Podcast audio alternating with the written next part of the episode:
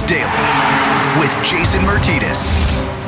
All right, here it is, your Monday, March 29th edition of Flyers Daily with Jason Myrtetus. Flyers and Sabres tonight. First of two in Buffalo, where the Sabres have lost 10 straight games. 10 straight games on home ice. They've lost 17 straight games in a row. It is astounding how bad it's been in Buffalo. They fired their head coach, Ralph Krueger, a little earlier this season. That hasn't sparked anything. They just traded away Eric Staal to the Montreal Canadiens for a third and fifth round pick. And Buffalo is on dire times right now. And probably the best news for them is that uh, if there's any fans, it's very limited right now, so they don't have to hear the boos. In their last meeting, the Flyers uh, ended up coming back against Buffalo and got a 5 4 win. That was on March 9th. And then just before the month of March, they had that Saturday Sunday back to back games in Buffalo where both Carter Hart and Brian Elliott got 3 nothing shutouts. It was 3 nothing shutouts three games in a row, as a matter of fact, going back to games th- or game number four of this season for the Flyers. James Van Riemsdyk still leading the way for the Flyers in points with 31. He's got 13 goals and 18 assists. And Jake Voracek has two goals and seven assists over his last 10 games for the Flyers as well. Who, of course, had a big game against the New York Rangers on Saturday afternoon, a 2 1 win. It was a hockey game that hasn't looked like a lot of Flyers hockey games this month, not just because of the win, but because of the uh, total amount of goals that were scored. Only three goals in total, two for the Flyers, one for the Rangers. We're hoping that starts to turn the Flyers' play around, not just the result, but their play around as well. And hopefully that leads to, to better results because the month of March has been tough on the Flyers, and they're still on the outside of the playoff picture looking in. So it, this time in the season, it's time for the Flyers to really start to change the dynamic of the month of March and move into the month of April, facing Buffalo for two games. Then they'll have back uh, two days off without games for the first time in 33 days. One of the big elements of uh, success in keeping the puck out of your net, of course, is goaltending. And Brian Elliott, with a really good start for the Flyers on Saturday in that 2 1 win, you could see the relief on his face when that final horn sounded. And he'd only given up one goal, and the team got a 2 1 win on Sam Morin's first ever NHL goal. And both Flyer goaltenders have gone through the struggles this month of March, along with the team. It's uh, a lot of it's a product of environment. And to speak on goaltenders' environment, what Carter Hart has been going through, we're turning to an expert. I decided to tap in from InGoal Magazine and NHL.com, Kevin Woodley. Now, Kevin's based in Vancouver, and he covers the position at an extremely high level. And he has a, lot of data that he looks at. He, it's not just analytics, though, it's also the eye test. And he has known Carter Hart for many years, from back when he was playing his junior days with the Everett Silvertips, uh, knows of the, the goaltender's strengths, weaknesses heading into the NHL. Uh, saw him in his first two years uh, a lot. Has done some work with Carter Hart on his own website, ingoalmag.com, and uh, broken down plays uh, in a segment he calls Pro Reads. You'll hear him talk about that. So we'll talk about the what struggles Carter Hart is going through, what looks different, what is different, and also about his environment. A very comprehensive interview that I think you're going to learn a lot from. Here's my conversation with InGoal Magazine's Kevin Woodley. Joining us right now on Flyers Daily, uh, I tend to uh, uh, like uh, to talk about goaltending, and this guy is one of the best, if not, no, he is the best. From InGoal Magazine, InGoalMag.com, and the InGoal Radio podcast, which I listen to weekly, it's Kevin Woodley. Woody, how you doing? I'm good. I'm blushing a little bit after that introduction, though. The good news is, is when when somebody pumps my tires like that, like I haven't played beer league in over a year now because of COVID. So like I nobody actually has seen how bad I really am. So I, at least I can talk, and nobody can actually say, "I've seen you play, buddy. You shouldn't be talking about goaltending." So that's that's the only positive of COVID so far. So for for those that are wondering, you are north of the border, and they have not opened beer league. We've been playing here, but uh, unfortunately for you guys, you're not able to get back out yet. No, no, it's been it's it's honestly it's been a calendar year since I've been on the ice. It's absolutely killing me, especially running in goal. And we've got you know the 2021 gear lines are all coming out. We're getting samples. We do have you know some testers that are out with uh, you know junior clubs. Uh, and minor hockey, they're practicing but not allowed to play games right now. Uh, we did have some beer league right through October, but I opted out just because of some family exposure issues. So just sort of taking that extra safe precaution. But my, God, I miss it, man. Boy, do I miss it. So I'm a little jealous you're getting out there. Hopefully, we all are soon. Well, you know, there's nothing better than uh, robbing someone of what they want, and that's a goal. Now, and the reason we're having you on is because I need your expertise um, in looking at uh, the Flyers goaltending situation, the environment. You're a guy. You, you this should be on your headstone when you pass away many many years from now. Goaltending does not exist in a vacuum. that is your that is your you've coined the phrase and it's about environment. And uh, you know in the beginning of the season the flyers were getting outshot 35 to 23 and they were winning games. And I, I, I had failed to see the part in the standings that gave a team an extra point in the standings for shots for but it's all about quality not necessarily quantity. But let's talk about carter hart because the struggles this year kevin are so real. Um, he, he looks like such a different goaltender uh, that he did in his first two seasons and the kid that came out of junior. And we're just everybody's trying to figure out what's going on with his game. So, kind of at, at first blush, what's the first thing you notice that seems to be different about his game than years past where he was having success? Well, you want? Why don't we talk about environment first? Like, let's quantify cool. that a little bit. Um, you know, with the blessing of Stephen Valiquette, who I know had some great quotes in Greg Wyshynski's article about this situation, about you know the struggles that Carter's having in his year, and um, you know, Clearsight Analytics, you know, Steve gives me a look under the hood so that we can quantify this and and give a little bit of you know what, what just how does this environment, this shot quality compare to the others? And right now, like Carter Hart's expected save percentage is 877 uh, by by the Clearsight numbers. That is, you know, I'm looking. Oh, the third, fourth lowest among starters in the National Hockey League. That's a pretty low number. That is a tough defensive environment. But the thing to me that's interesting is last year it was only 881. Like they weren't great defensively last year either.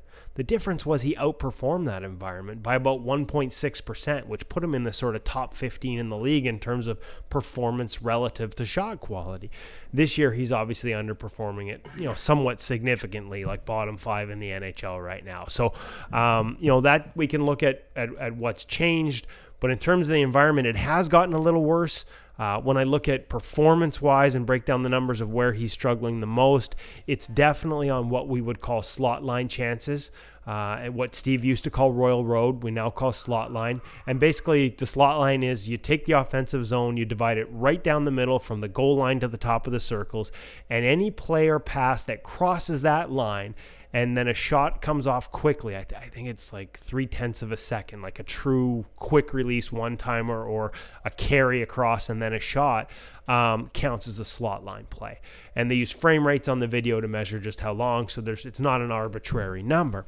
Um, and of course, as a goaltender, as you as you know, Jason, what does that mean? It means I have to, it's not just about moving distance, it's about I have to completely change my angle from one side to the other. So if you think of a face off dot to a face off dot, that may not seem like much because I can, you know, if I'm in the middle middle depth of my crease, that's a three foot push. But the amount of rotation I have to get into that push, like in terms to have my shoulders facing one way, it's almost like a full 90 degrees to the other side, maybe a little further. So um, those are the toughest plays. They're giving up a ton of them. Uh, 46 he's faced which is the fourth highest total in the league. His expect, expected save percentage on those is 660, one of the lowest numbers in the league. So not only are they giving up the toughest plays, they're giving up the toughest versions of them. And he's seen the fourth most of them, and he is struggling mightily on them. That's where most of his negative goal differential occurs this year. So, isolating the types of plays before you try and fix a problem you need to sort of understand where it comes from it's one thing to say we're giving up a ton of great chances ton of great a's however whatever high danger however you want to measure it but we can actually take a look at the types that are costing him the most and it's that and then it's broken plays and deflections. Those are the three worst. And it's but it's it's it's it's it's sort of slot line and slot area with a bullet. Those are the ones that are killing them the most. When you look at that, Kevin, and they give up a lot of those, uh, they haven't been able to make an adjustment. Obviously, year to year, Th- that's not a Matt Niskanen alone issue with him retiring because they were there last year. But we've seen this with goaltenders in the National Hockey League that their environment starts to dictate what the, how they move, how they position themselves because you can always say, hey, I have to have a short memory. I can't let the two goals I let in affect me for the next one. I use this example a couple of times. Early in the season, they played Boston.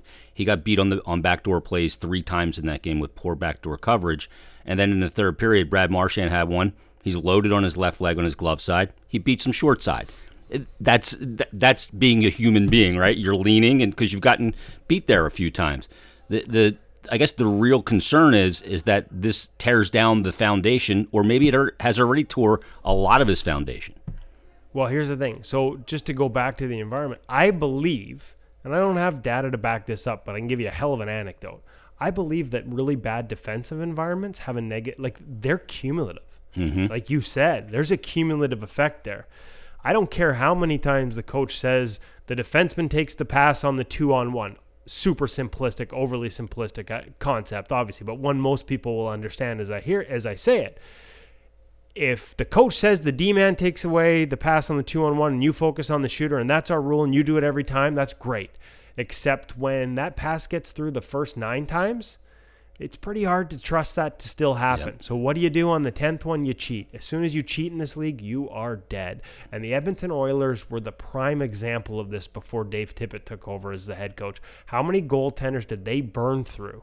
And people were always all over their goaltending. And yeah, guys will go somewhere else and have a lot of success. So, um, you know, I think that they had a poor defensive environment, and you saw it sort of beat down the goaltenders over time.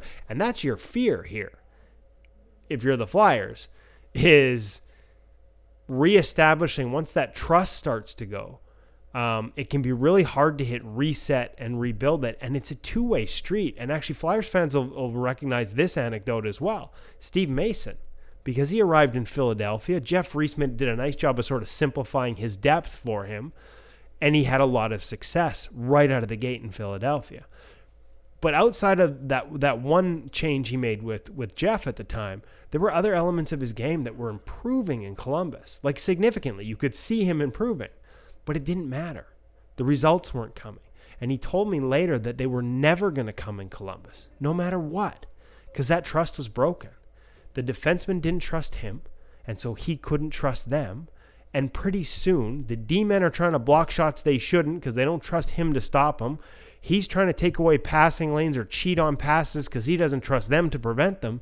And everybody is trying to do everybody else's job and nobody is doing your own. And the danger, if you're the Flyers, is that that snowball gets going downhill to the point where you can't stop it. I don't think we're there yet, but that is the sort of long term danger in terms of, again, the cumulative effect of a poor defensive environment. Now, that is not I'm not letting Carter off the hook either, right? Like you're still, like I said, last year he outperformed it. Um, you know, uh, as bad as those numbers are in terms of expected save percentage, Marc Andre Fleury has the same expected save percentage this year.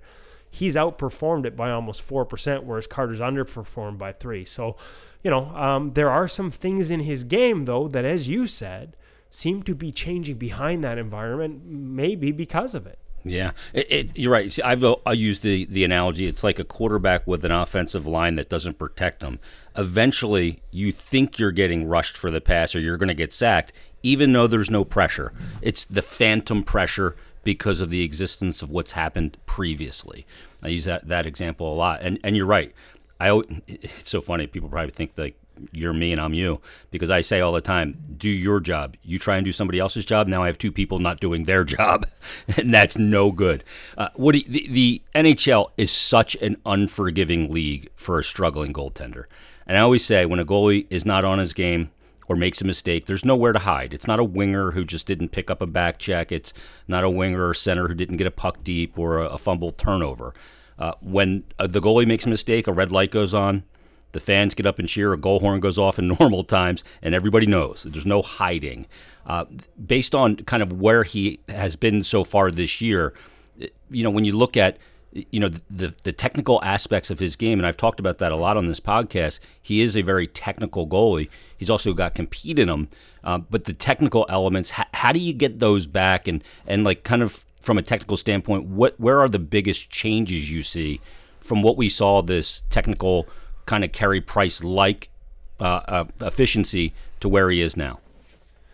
Yeah, you know, and, and and and the one thing I can't say, Jason, is where it comes from. Like, you know, is this is this an effect of confidence because it's been shattered? Do you start changing your game because there's no confidence there? Um, do you start cheating and doing things differently because you don't trust what's going on in front of you? Like, there are a lot of different reasons for it. But at the end of the day, like you said, he has a foundation, a technical foundation that, in my mind, I, I, I, sh- I guess I was ignorant to think it was going to be slump proof. Um, but I thought having that foundation to go back to would keep him consistent and, and maybe lessen the ups and downs. And so, boom, obviously, that's why I'm talking about goaltending and not working professionally somewhere in regards to it because I was wrong. Um, but when I do watch him play right now, I'm not seeing those same technical elements that made him so special. They seem to have slipped. Um, and I don't know, you know, if he requires time away. Uh, I don't know if, if the American League, if they could be reinforced there away from the pressure. There isn't a lot of practice. This is such a strange year. I loved that Chuck Fletcher. I saw read the article by Greg Wyshynski that I did a really good job of sort of you know, painting that picture that especially for the young guys. And again, I'm not it's gonna sound like I'm, you know, goalie union card excuse making, but I've talked to enough young guys and like even players too. Like this is affecting the the weirdness of this is affecting everyone differently. So, you know, there may be elements behind the scenes that are that are contributing to this. So I don't know what the solution is, but in my mind, you your best chance of getting the old Carter Hart back is to have him play like the old Carter Hart. And I don't see that right now. And the specifics of it is like you can go to his setup, and that means his stance and how he moves. Like to me, he was a guy that beat not everything, but beat a lot of plays on his skates. Arrive set, arrive square. Like that was the that's what put him ahead, the efficiency of that movement. The way he sort of got early rotation through that movement, and always arrived in one piece. And and I actually think there is like there I've seen the battle at other le- other levels, and sometimes it can be confused um, for not having enough battle because he doesn't go into the splits or because he doesn't need to. And maybe there is a balance that has to be found there. Maybe in the NHL that balance point is different um, than it was to this level. But right now, I see I see a setup that doesn't look like Carter Hart. He's hunched over at the waist. And I think what that does is it, it doesn't allow him to sort of skate down on pucks when he's trying to beat those plays. It what it's going to do sort of biomechanically when you're that hunched over and then you get say a lateral play, like your only way to gain rotation and make a push, you either have to open up and come up or you drop a knee to get that rotation because you, you can't skate down because you're you're already down. You yeah. can't sort of get that rotation from a top down. You have to. The only way to get it is to drop a knee and push.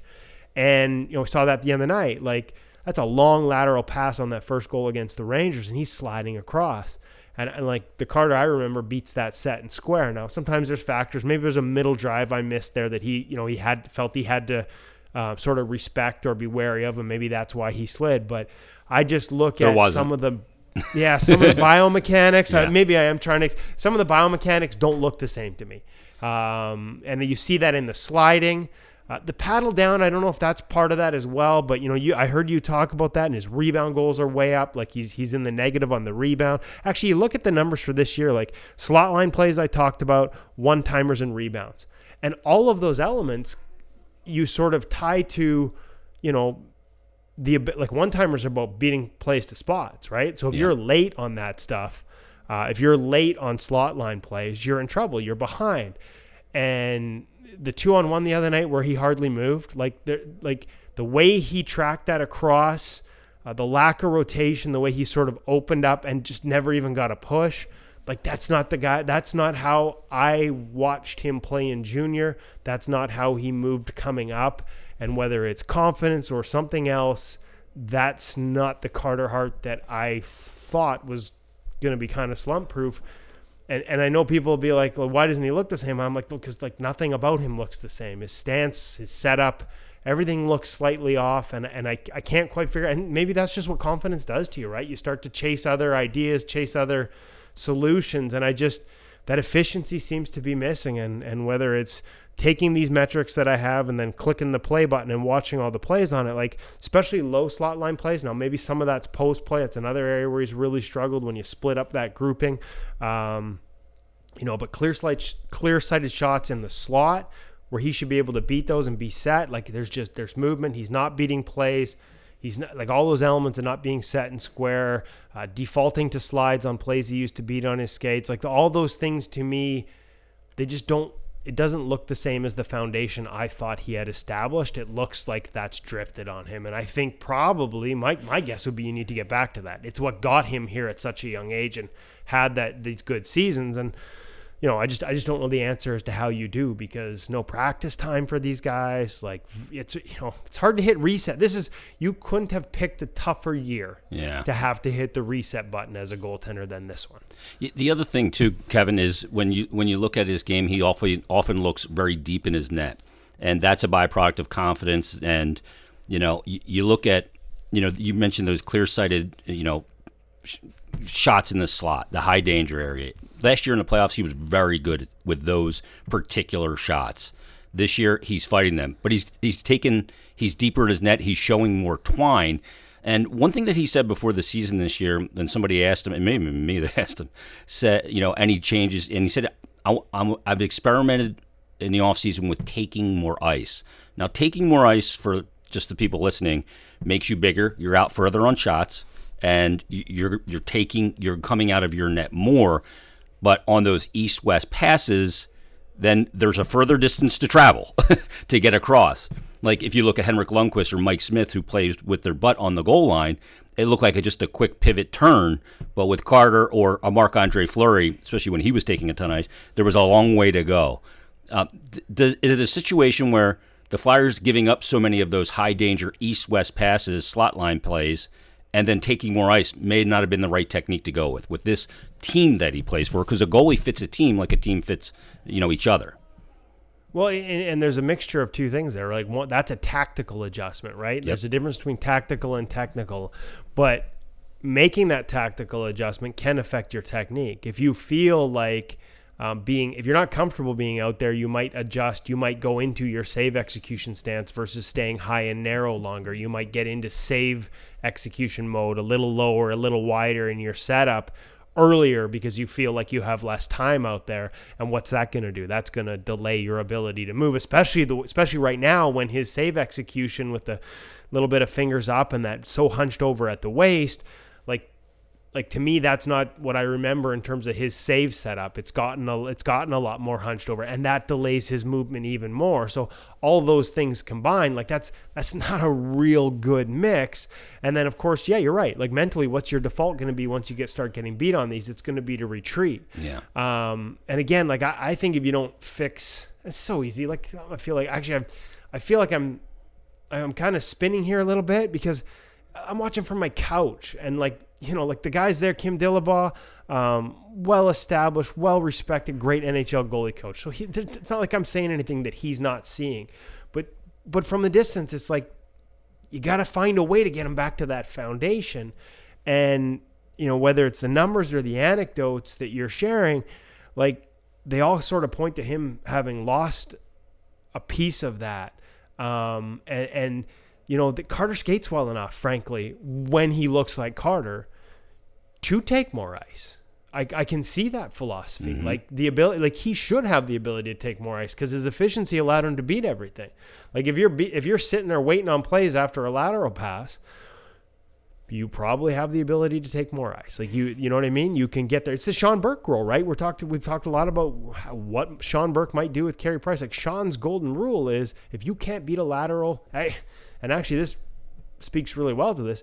His rule with Smith and everybody applied it differently because they didn't all play the same. But whether it's Bryz, Smith, Dubnyk, and Doobie told me you didn't have to play inside out like Henrik Lundqvist or Mike Smith. You didn't have to be on your goal line. You could be backwards flow guy like Carey, but you had to be able to beat plays on your skates.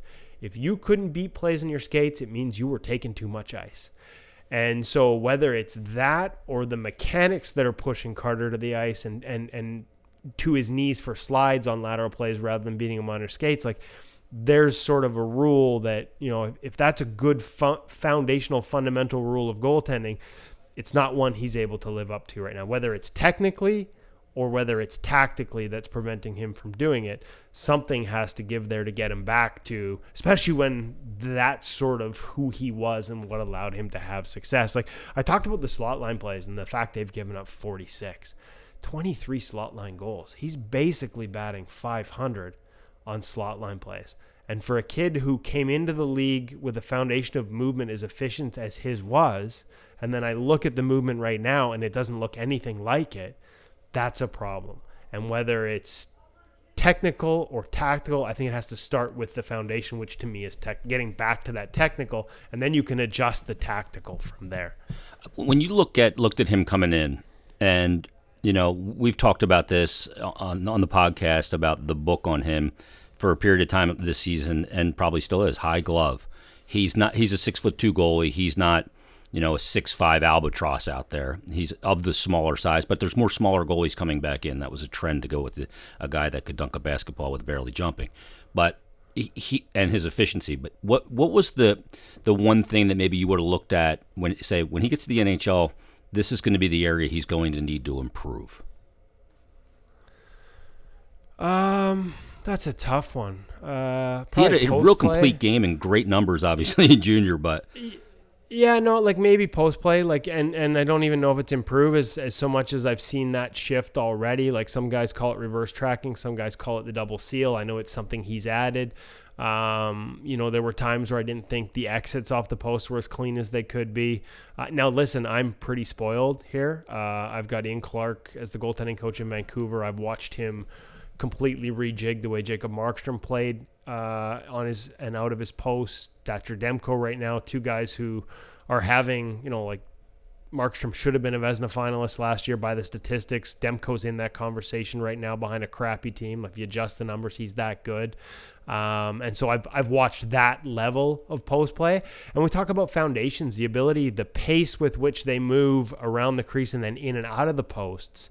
Um, that would have been the one thing that I, I didn't quite see in his game. Not just execution, but that pace um, in terms of those movements. But again, that's that's sort of an evolution thing. It wasn't necessarily oh he doesn't do this well so much as this is changing quickly and it might be something where he's going to have to change a little bit to keep up with it but you know his it certainly wouldn't have been his lateral movement um, you know it certainly wouldn't have been uh, it definitely wasn't his tracking, his ability to get there, get set, get square. I, have seen the I've seen the high glove stuff. Um, you know, if anything, I th- I think that it's funny because it, it's real easy sometimes when you get there and the guy's a look and he beats it clean. It's like, oh, it's a bad goal.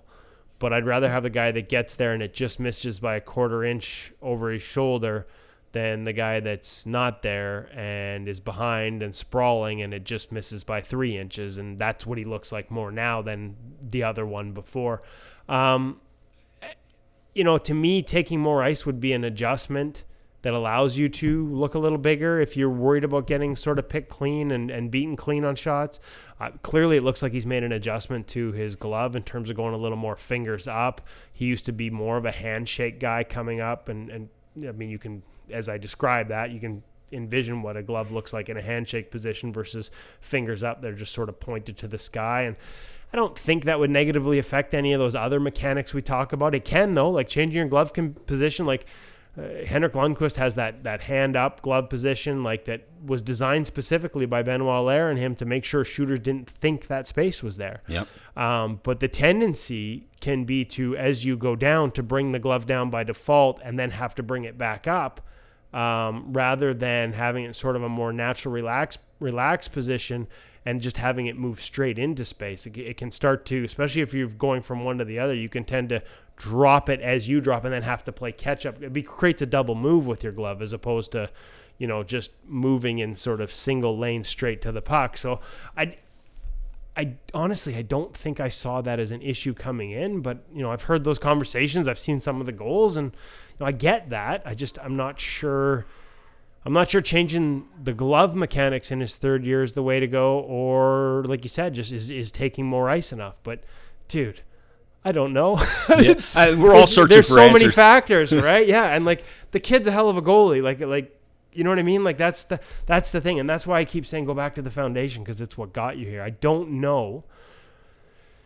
As bad as this slump appears to be, behind this team and with the chances they're giving up, like like sometimes sometimes you can chase change just because it's change as opposed to drilling down on the foundation that got you there. And that would be the thing that I'd be worried about. And that's a good thing that they've got a great coach like like Kim Dillabaugh there and good people there to help him get through this because the last thing you want him doing is listening to idiots like me on the internet talking about uh, you know changing things because the reality is they're in it. They know. They know what's going on and I don't. But one of the things that you do on on ingoalmag.com is you do a thing called pro reads and you get goalies on and break down situations, you know, a, a, sequence where a great save was made, and, and you've had Carter on, and you've gotten to know Carter a little bit as well. And he, in his pro read segments, are ve- he's very critical of himself. Even when he makes a great save, he's oh well, you know, my glove could have been a, a little bit down lower on my pad to not have that little crease there. I mean, it's like you know he wants it to be like a militaristic bed made perfectly with no wrinkles, right? The save, but um, and you know how he is. That that's that's a, a perfection attitude that's driven him in his career.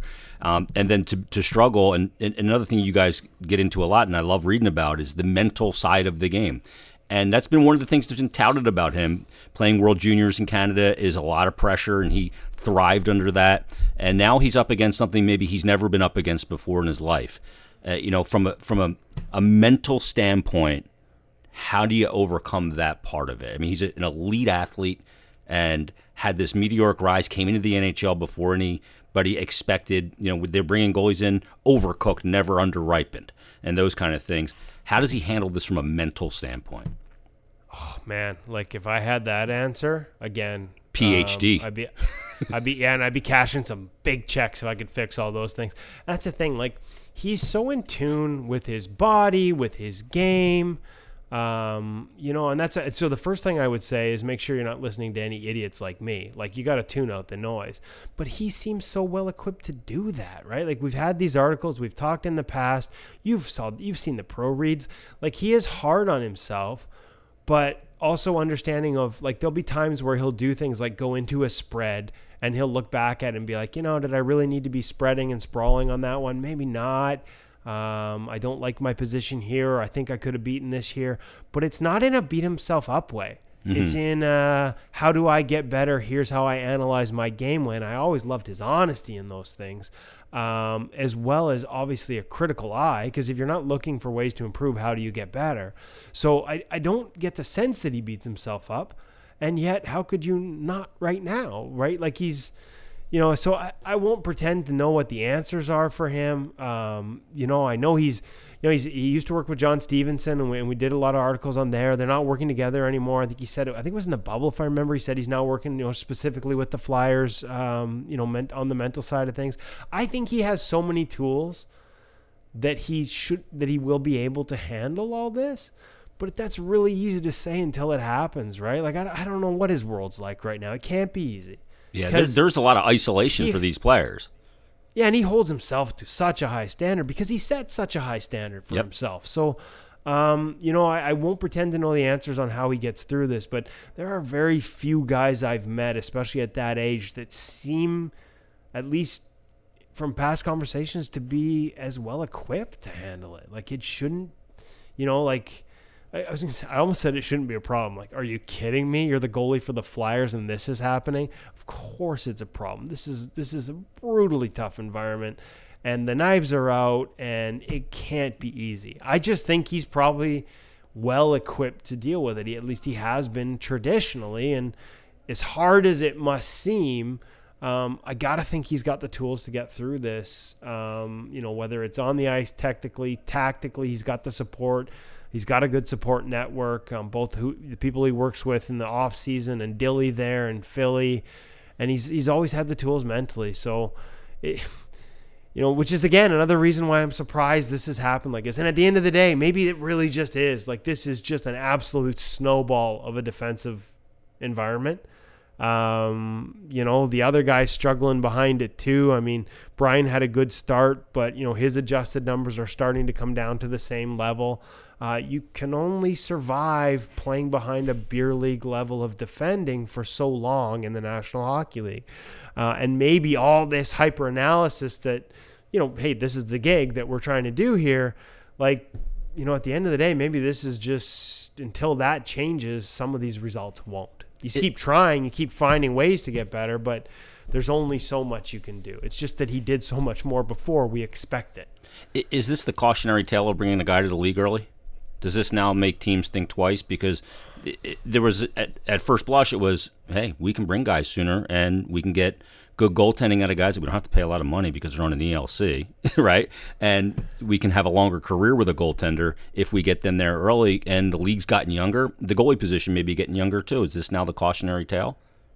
I hope it doesn't become a cautionary tale because I think if there's a cautionary tale to, tale to be had here, it's that, you know, and I've said this before, and I always throw out the caveat of this could cost me my goalie union card.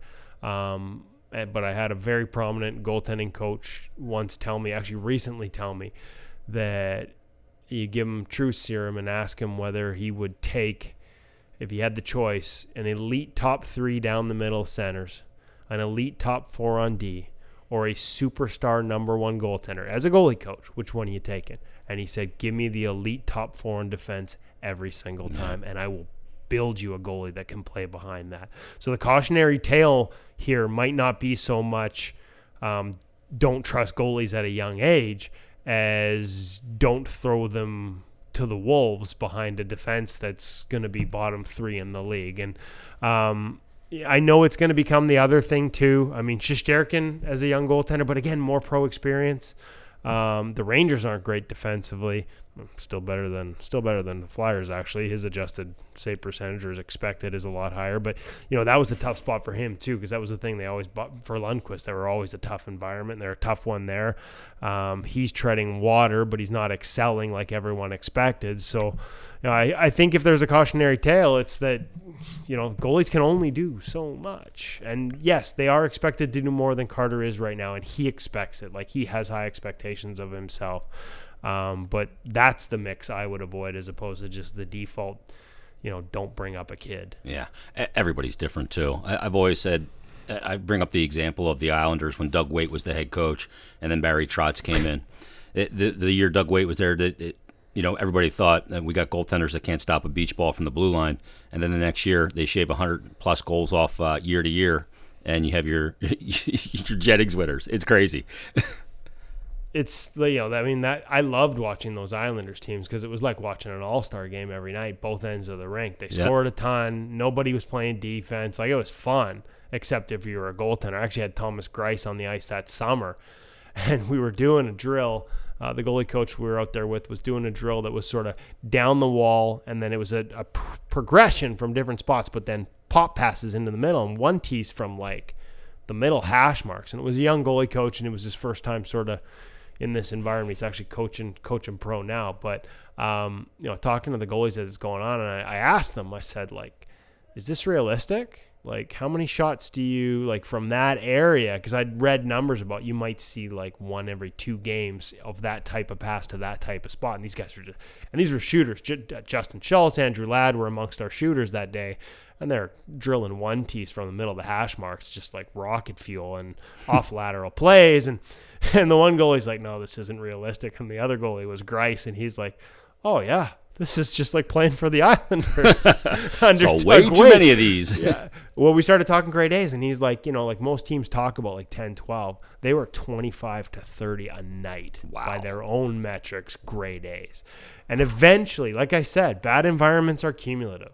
Again, not letting them off the hook. There's obviously lots going on, but I don't think you can ignore how much that is playing in this. Well, one of the most fascinating things and aspects of the remainder of this season will be to to see how a the team fixes the slot, you know, the slot line pass issue, the adjustment there, if if that is the case, and, and how the goalies respond in turn, uh, both Brian Elliott and Carter Hart. Kevin, you know I love getting you on. Uh, we geek out over goalie stuff, but I thought it was a great time to get you on to really understand all, all the, the, the biophysical elements, the mental elements, and environmental elements uh, of goaltending. Thanks for doing this as always. Everybody go to ingoalmag.com, become a premium member like yours truly, and uh, check out the pro reads and, and, all the great stuff there.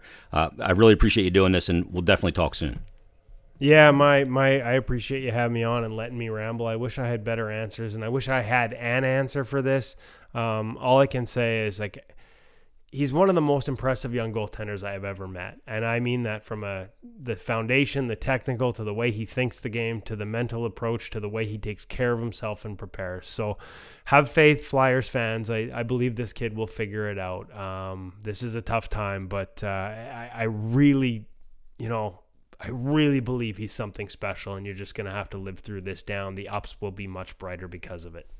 Thanks to Kevin Woodley for joining us on this episode of Flyers Daily. I hope that lends a lot of perspective um, to the goaltending position. And, you know, it's one of those ones that a, a, lot of people don't understand the complexities, the intricacies of the position. It's kind of see puck, stop puck. Goalie sees it, he should stop it. And, you know, the environment does matter. And I, I preach about it a lot, as you've heard me. Uh, not every shot is created equal, and it's not about shots, it's about high danger shots. And the way those shots get to goaltenders and and what they can do about it. Uh, but Carter needs to get the the foundation of his game back in order, and that's something that hopefully we will see very soon. And goalies do go through this; they go through tough stretches. This has been a very tough stretch for Carter Hart, and like Kevin said, he is not blameless here. Uh, there's a lot of work to be done, uh, but Carter Hart is very strong mentally. That's been one of the hallmarks of him as a prospect and as a pro, and uh, Kevin and I fully expect that he will, along with the Flyers, Alain Vigneault, and Kim Dillabaugh, the goalie coach, as well. So, uh, big thanks to Kevin for joining us and giving us uh, so much time and so much great information. I hope you enjoyed it. That's going to put a wrap on this episode of Flyers Daily. Flyers back in action tonight against the Sabres. Everybody, enjoy your hockey tonight, and we'll talk to you tomorrow on a brand new Flyers Daily. Oh!